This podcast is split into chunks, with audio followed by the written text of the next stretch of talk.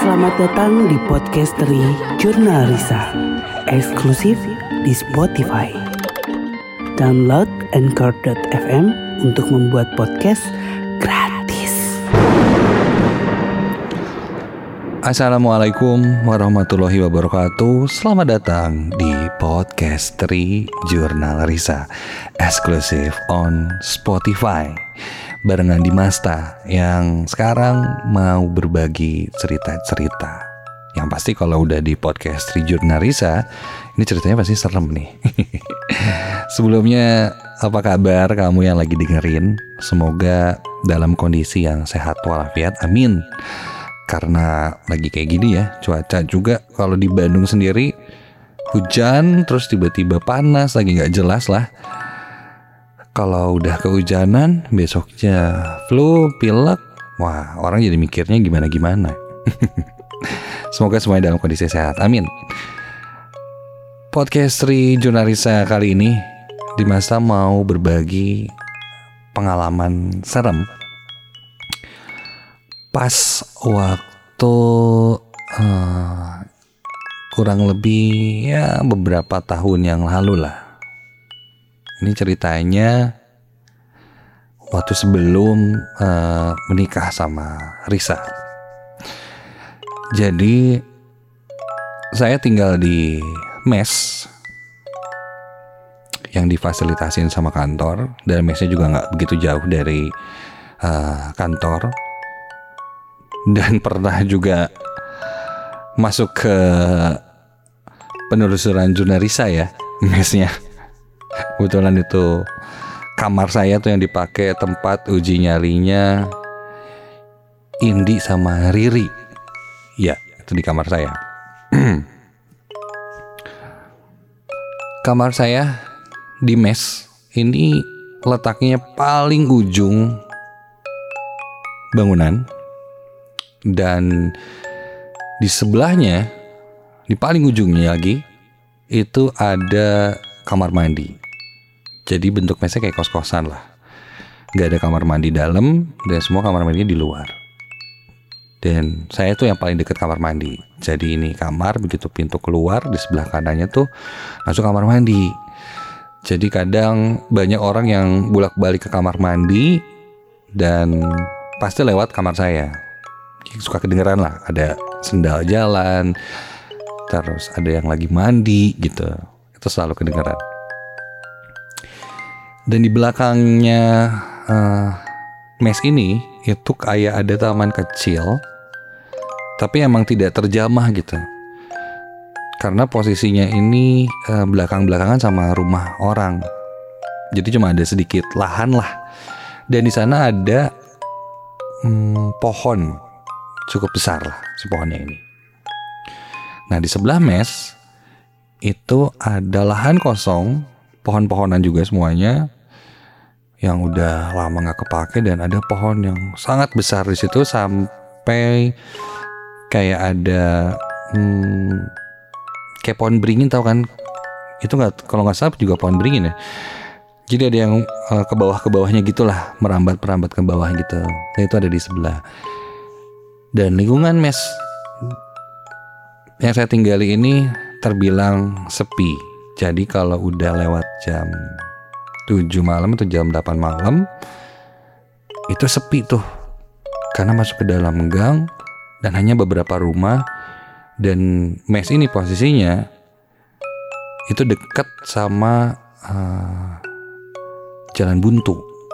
Jadi di sebelah mes ada lahan kosong yang ada pohon beringin itu dan itu jalan buntu tuh nggak bisa tembus ke mana-mana lagi jadi bisa dibilang mes itu adalah rumah paling pojok. Sebelum hmm, jalan buntu. Saya tinggal di sana. Awalnya karena nggak ada kamar lain jadi saya harus tinggal di kamar yang pojok itu. Sebenarnya nggak mau sih. Cuman saat itu saat itu yang ngisi kamar pojok itu cabut keluar jadi kamarnya kosong. Pas daftar ada mes. Oh ada, ini kamarnya kosong nih yang paling ujung ini ya udahlah nggak apa-apa. yang penting saya punya uh, mes lah di situ karena kalau bolak balik ke rumah lumayan jauh dari kantor kantor daerah Cipaganti uh, rumah itu di daerah Panjelekan jadi lumayan banget kan kalau harus bolak balik gitu dari kantor ke rumah tambah macet juga jalan Soekarno Hattanya. Jadi ya udahlah akhirnya dapat kesempatan tinggal di mes ya udah tinggal di situ. Oke saya pindahan saya renovasi mesnya sedemikian rupa senyaman mungkin diberesin dibersihin ini itu. Sampai akhirnya setelah enakin lah saya baru pindah ke sana. Saya pasang TV terus uh, pasang hmm, apa lagi ya? Kipas angin juga biar nggak gerah. Karena kan paling pojok nih takutnya pengap gitu. Pokoknya saya nyaman nyamanin deh tinggal di situ. Di desain dekor dan lain-lain. Bahkan sampai dicat ulang. Nah ternyata senyaman-nyamannya tempat yang udah kita bikin udah kita dekor sedemikian rupa itu tidak membuat tempatnya itu nggak serem. Kalau pada dasarnya ternyata kamar itu serem, mau didekor segimanapun juga tetap aja serem. Sebelum saya pindah saya sempat dengar kamar saya ini kosong kan ya hampir seminggu lah setelah ditinggalin. Atau dua minggu saya lupa. Itu sering kedengar katanya ada orang di dalam kamar itu. Padahal nggak ada siapa-siapa. Oh. Ya. Orang yang cerita sama saya tuh tetangga gitu di kamar sebelah. Tapi ya udahlah. Mungkin karena udah ditinggalin mah yang gitu-gitunya bakal nggak ada. Karena udah ada orang gitu yang tinggal di situ. Mungkin dia akan pindah Oke, setuju. Saya tinggal di situ. Dan ini adalah malam pertama kalinya saya tidur di sana. Jadi sekitar jam 9 jam 10 malam itu kondisi mes masih rame. Masih ngobrol-ngobrol. Nah, bahas ini itu sampai akhirnya jam 12-an lah ya itu semua udah mulai sepi. Karena yang tinggal di mes itu rata-rata kan kerjanya di di kantor. Dan kalau di radio itu shift-shiftan. Jadi kadang yang bagian shift malam kalau lagi pada di luar semua ya mes sepi gitu. Nah kebetulan saat itu udah pada ke kantor semua. Jadi kondisi mesnya sepi. Jam 12 saya masih buka pintu biar ada udara dingin masuk saya sambil nonton sambil tidur tiduran gitu. Terus uh, malam itu tuh susah tidur nggak tahu kenapa karena mungkin di tempat baru ya. Masih belum bisa tidur. Bawaannya tuh masih nyaman di rumah gitu. Tapi ya harus dipaksain kan istirahat. Akhirnya saya tutup pintu coba matiin lampu kamar dan nyalain lampu tidur. Suasana udah suasana tidur banget lah. Saya ambil posisi tempat tidur. Waktu itu ya kamar masih bau-bau cat gitulah. Masih agak kurang nyaman sih sebenarnya. Cuman ya udah dipaksain aja buat istirahat. Sekitar jam 12 lebih lah setengah satu itu kedengaran ada suara langkah kaki di depan pintu. Masuk ke uh, kamar mandi. Tutup pintu kamar mandi kedengeran. Terus kayak orang ngambil air dari bak mandinya pakai gayung nyiram. Terus kayak ya aktivitas kamar mandi lah biar biar biar biar gitu. Kedengeran jelas itu. Oh ada orang nih. Siapa ya saya bukain lah pintu kamar. Karena penasaran? Terus keluar pintu kamar mandi ketutup. Nah berarti kan nanti kalau orangnya keluar dari kamar mandi bakalan kelihatan dong siapa. Saya tungguin aja udah. Saya duduk di atas tempat tidur karena kebetulan tempat tidurnya langsung ngadep ke pintu. Pintunya dibukain. Saya tunggu nggak berapa lama suaranya masih ada kayak biar biar biar biar gitu. Niatnya sih pengen minta di temenin lah malam-malam kalau masih mau begadang gitu. Kita ngobrol-ngobrol dulu apalah. Habis gitu kedengeran lah suara pintu kamar mandinya dibuka. Cerek, wah bentar lagi lewat di depan pintu siapa ya kira-kira. Saya tungguin. Itu nggak lewat-lewat. Kok aneh. Suara pintunya padahal udah kebuka, udah cekrek gitu. Cuman kok nggak lewat-lewat nih orang ya? Terus saya bangkit dari tempat tidur. Saya intip keluar dari pintu. Saya tengok ke arah kamar mandi. Dan pintu kamar mandinya kebuka. Tapi di dalamnya nggak ada siapa-siapa. Saya tengok ke dalam kamar mandi. Dan lantai kamar mandinya tuh kering. Gak basah. Ini aneh banget. Aneh banget. Ya mungkin di rumah kamu juga kayak gitu ya. Kalau kamar mandi lama nggak dipakai, uh, itu kering kan si lantainya. Yang kalau baru banget dipakai pasti basah gitu. Dan ini kering lantainya, nggak basah sama sekali. Tapi jelas banget kedengeran ada suara yang biar biur di kamar mandi gitu. Soalnya nggak ada siapa-siapa. Wah, ini udah gak bener nih. Saya tutup lah pintu kamar. Ini kali ya gangguan pertama awal-awal pindah. Biasa saya bacain cerita-cerita serem di kosan. Ada gangguan-gangguan ternyata saya ngalamin tuh malam itu. Oke, udahlah. Semakin malam jam 1 uh, pagi saya coba tidur tapi suasana tuh nggak nyaman di kamar tuh gelisah banget gerah. Kamar tuh gerah banget. Pada itu di jam satu pagi. Saya pasang kipas angin pun kayak nggak ngaruh. Tuh gak enak suasana tuh buat tidur. Gelisah gerah kayak nggak nyaman aja. Sampai akhirnya uh, saya coba buka jendela sedikit. Jendela saya buka karena pintunya dikunci kan. Jendela saya bukain sedikit ada angin-angin sedikit masuk itu bikin agak seger.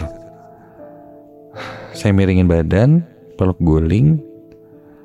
Nah sekilas saya uh, sempat ngebuka mata dan ngelihat ke arah jendela yang posisinya tuh di depan hmm, mata saya. Itu sekilas banget sepersekian detik lah. Ada yang ngintip. Ada yang ngintip itu jelas cuman eh, nggak uh, tahu apa. Jadi ketika saya tengok itu ada yang ngintip terus kayak orang ketahuan ngintip dia tiba-tiba huh langsung hilang gitu. Langsung nunduk atau ya kayak uh, perger ada pergerakan lah bersembunyi. Aduh. Saat itu saya yakin ini bukan orang. Yang ngintip itu bukan orang. Uh, sekilas sih warnanya putih ya. Sekelebatnya gitu plek putih. Tapi nggak kelihatan wajahnya kayak gimana cuman ada yang ngintip deh. Saya bangun saya tutup jendelanya lagi. Pas saya mendekati jendela itu emang kerasa merinding banget. Ser bulu kuduk. Lengan tuh merinding sampai ke leher. Saya kembali tidur saat itu. Pas saya tidur uh, masih setengah sadar tapi mata udah merem.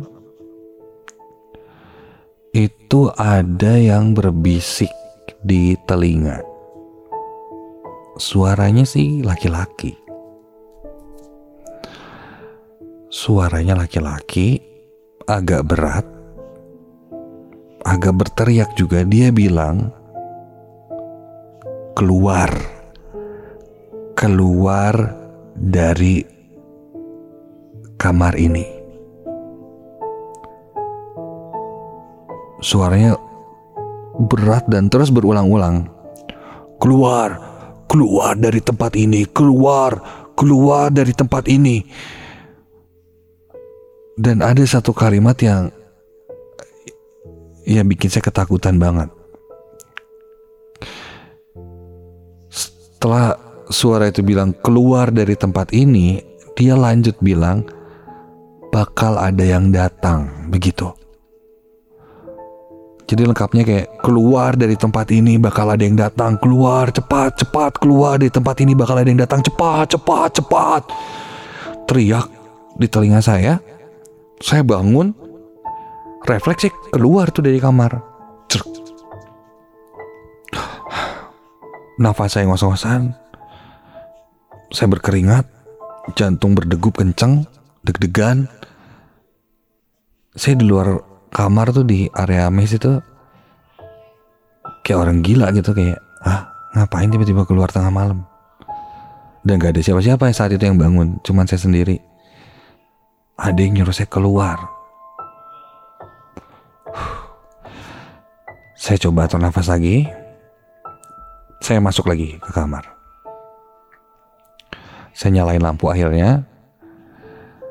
Saya tutup pintu lagi celak saya baca-baca doa.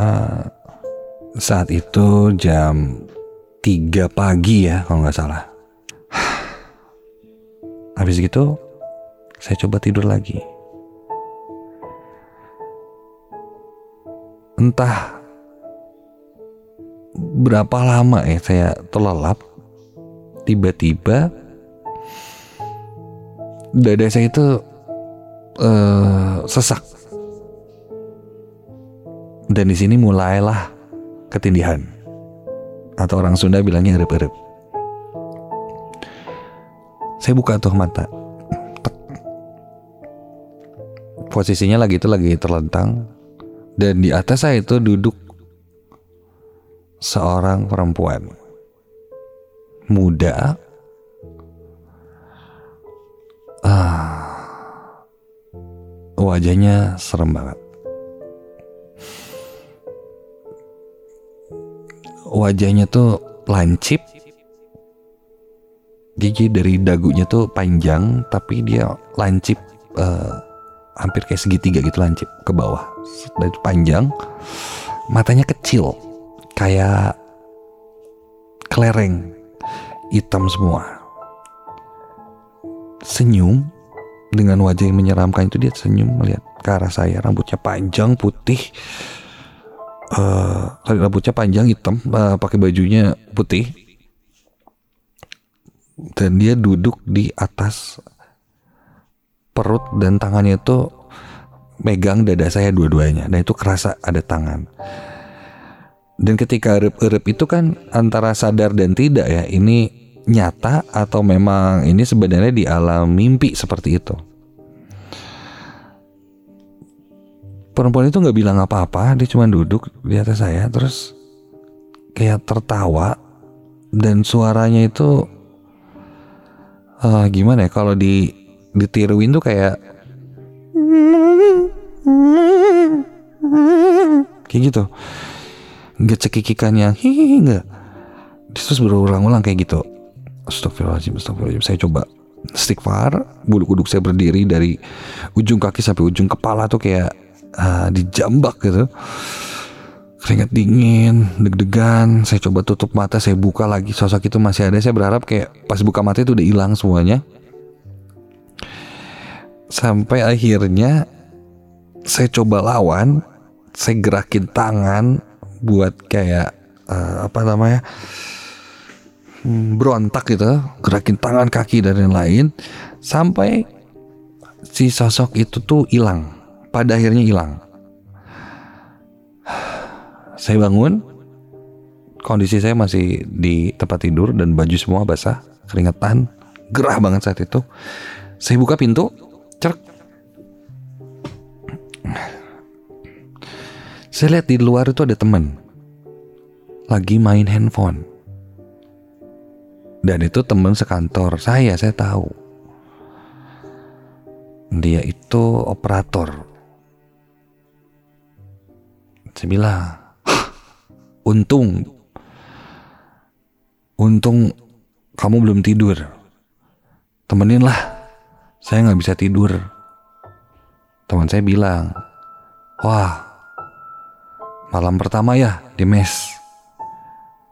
Wajar lah kalau digangguin gitu katanya. karena yang udah-udah juga kayak gitu. Ya hari pertama kedua ketiga tuh perkenalan lah sama penghuni mes di sini.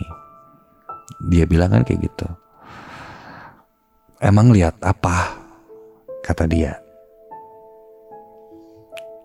Wah awalnya saya nggak mau cerita cuman ya karena ada teman saya bilang adalah sosoknya perempuan uh, panjang dagunya lancip kata saya bilang. Ya sosok kuntilanak lah. Saya bilang gitu kan. Pas saya bilang kuntilanak tiba-tiba tangannya tuh nunjuk ke arah genteng uh, mes di atasnya. Yang kayak gitu dia bilang gitu. Refleks kan saya lihat ke atas genteng dan itu dari atas genteng itu ih merinding. Meskipun agak jauh ya tapi kelihatan itu ada yang duduk. Sosoknya ya baju putih panjang rambutnya panjang cuma mukanya nggak begitu jelas ya. Jelas itu sosok nyingkun gitu ya. Kan kaget teman saya bilang gitu terus saya tengok lagi teman saya udah nggak ada. Udah nggak ada udah hilang. Saya tengok lagi ke atas ke genteng pun sosoknya itu udah nggak ada lagi. Wah ini makin ngaco sih. Ini makin ngaco. Malam itu saya tutup pintu saya kunci. Itu udah jam 3 lebih. Saya buru-buru lah langsung ke kantor. Ke kantor. Di kantor kebetulan masih ada yang uh, siaran kan? Ya udahlah saya cari teman dulu lah di kantor. Saya datang ke kantor uh, pas masuk ke kantor dang. Saya ketemu teman saya yang tadi saya lihat di mes operator itu yang ternyata malam itu lagi jaga di kantor. Berarti yang tadi ngobrol nunjuk ke sana itu bukan teman saya. Merinding langsung. Teman saya bilang kenapa, kenapa kok pucat gitu? Wah saya ceritain akhirnya gini gini gini saya nggak bisa tidur bla bla bla.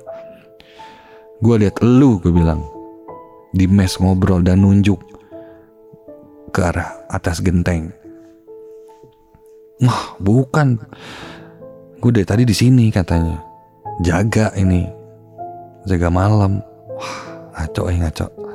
Tapi emang kemarin malamnya si teman saya ini itu ngeliat sosok Kunti di atas genteng.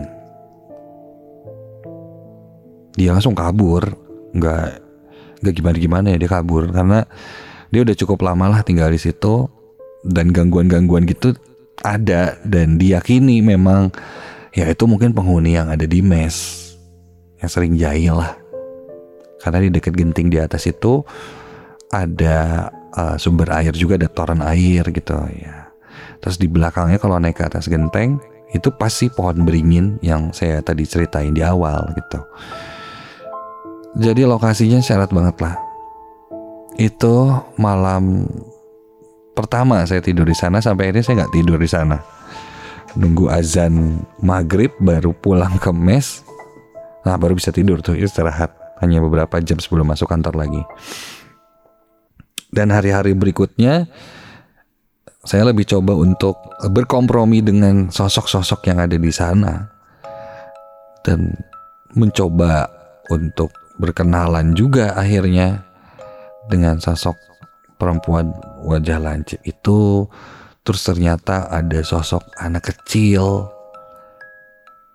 yang kalau menjelang maghrib tuh kedengaran lari-lari lari-lari kayak main gitu.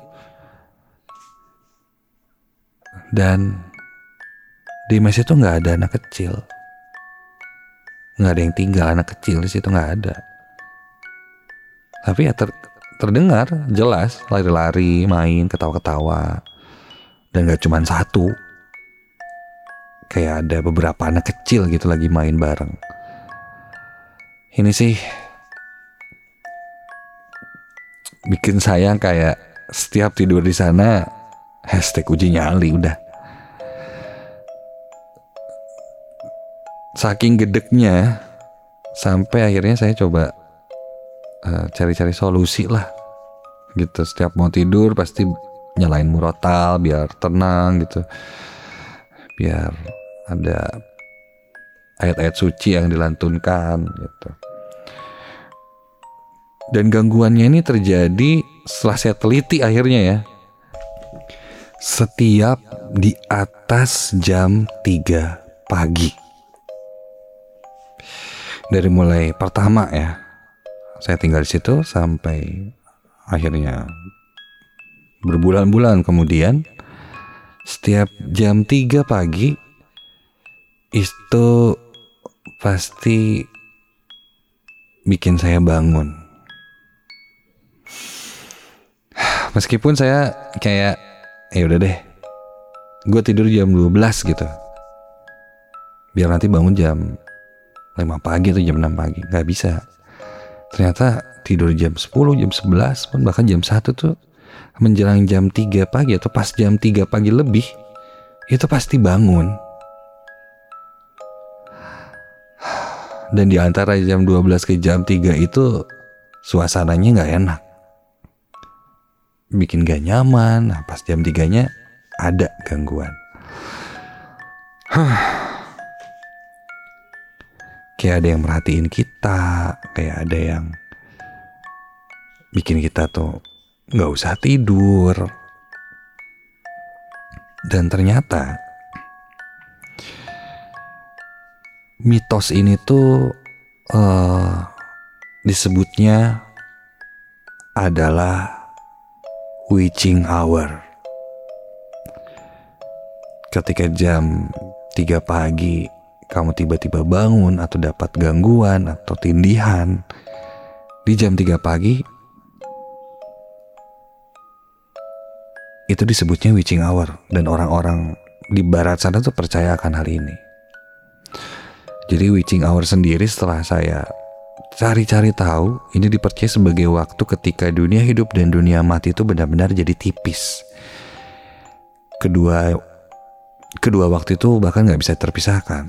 Makanya banyak orang merasa takut berlebihan ketika tiba-tiba bangun di jam 3 pagi atau di witching hour yang terjadi biasanya antara jam 3 pagi sampai jam 4 pagi.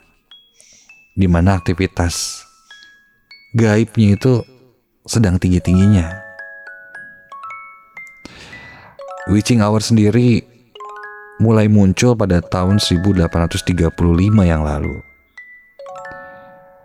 Bahkan kata witching hour sendiri sudah dikenal dari abad sebelumnya tiga abad sebelumnya bahkan di tahun 1535.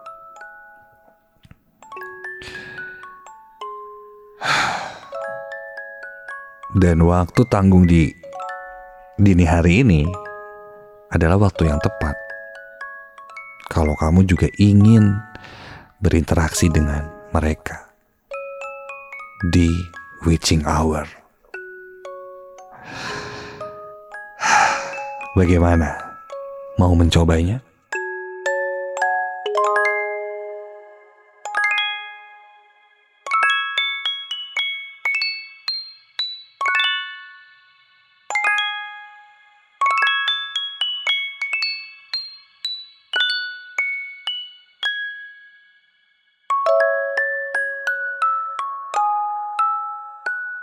Thank you.